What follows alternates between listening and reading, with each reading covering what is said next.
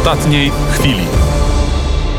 коли буде машина і єдине, що буде i z ostatniej chwili e, informacja, e, która dochodzi z ukraińskich mediów. Rosyjskie, rosyjska władza poinformowała, że jako krok dobrej woli e, zakończyła zadania na Wyspie Żmijowej i wyprowadziła stamtąd garnizon. W rzeczywistości oznacza to wielki triumf ukraińskiej armii. Ukraińska armia codziennie prowadziła w ostatnim czasie działania wojenne przeciwko Rosjanom na Wyspie Wężowej, ostrzeliwując tę wyspę również z broni rakietowej. Codziennie w ostatnim czasie wpływały informacje o zniszczeniach e, rosyjskiego e, sprzętu. Ta wyspa, przypomnę, że jest strategicznym punktem na e, Morzu Czarnym i w pobliżu ukraińskiego wybrzeża. To ona tak naprawdę strzeże dostępu do ukraińskiej Besarabii, ale też mogłaby potencjalnie umożliwić atak na Odessę i była tym miejscem, z którego Rosjanie mogli kontrolować trasę wywożenia zboża ukraińskiego z terytorium Ukrainy, z ukraińskich portów, ale nie tylko z ukraińskich